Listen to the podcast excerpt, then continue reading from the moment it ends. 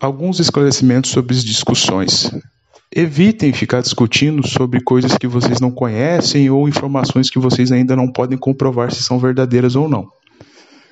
É, procurem sempre expor a realidade, né?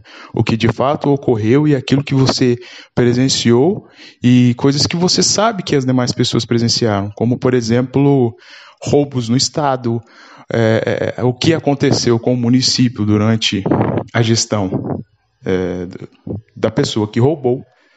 E é assim que você vai trazendo para o discurso coisas reais, que as pessoas vão ter ligação, que elas vão ter experiência. É, com isso, você consegue ter como explicação fatos, e fatos verídicos. Você entendeu? Coisa que todo mundo sabe, que todo mundo viu. Evitem falar sobre coisas que você não sabe. Evite comentar sobre assuntos que você não domina, porque isso pode ser usado como munição. Né?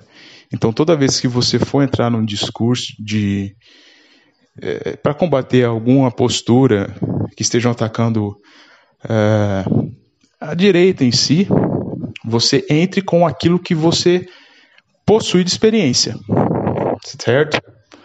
Não tentem fazer ousadia em citar é, fontes históricas que se vocês não, nunca leram sobre, não tentem fazer manipulação de, de trocar alguma coisa que alguém falou em algum momento, porque isso sempre acaba sendo usado como munição. E algumas pessoas que são desinformadas vão cair nessa lábia. Então, você tem que melhorar a precisão. Então, para melhorar a precisão, a priori, você não pode tentar fazer coisas que você não sabe. Então, mantenha tudo dentro do seu campo de experiência. Sim?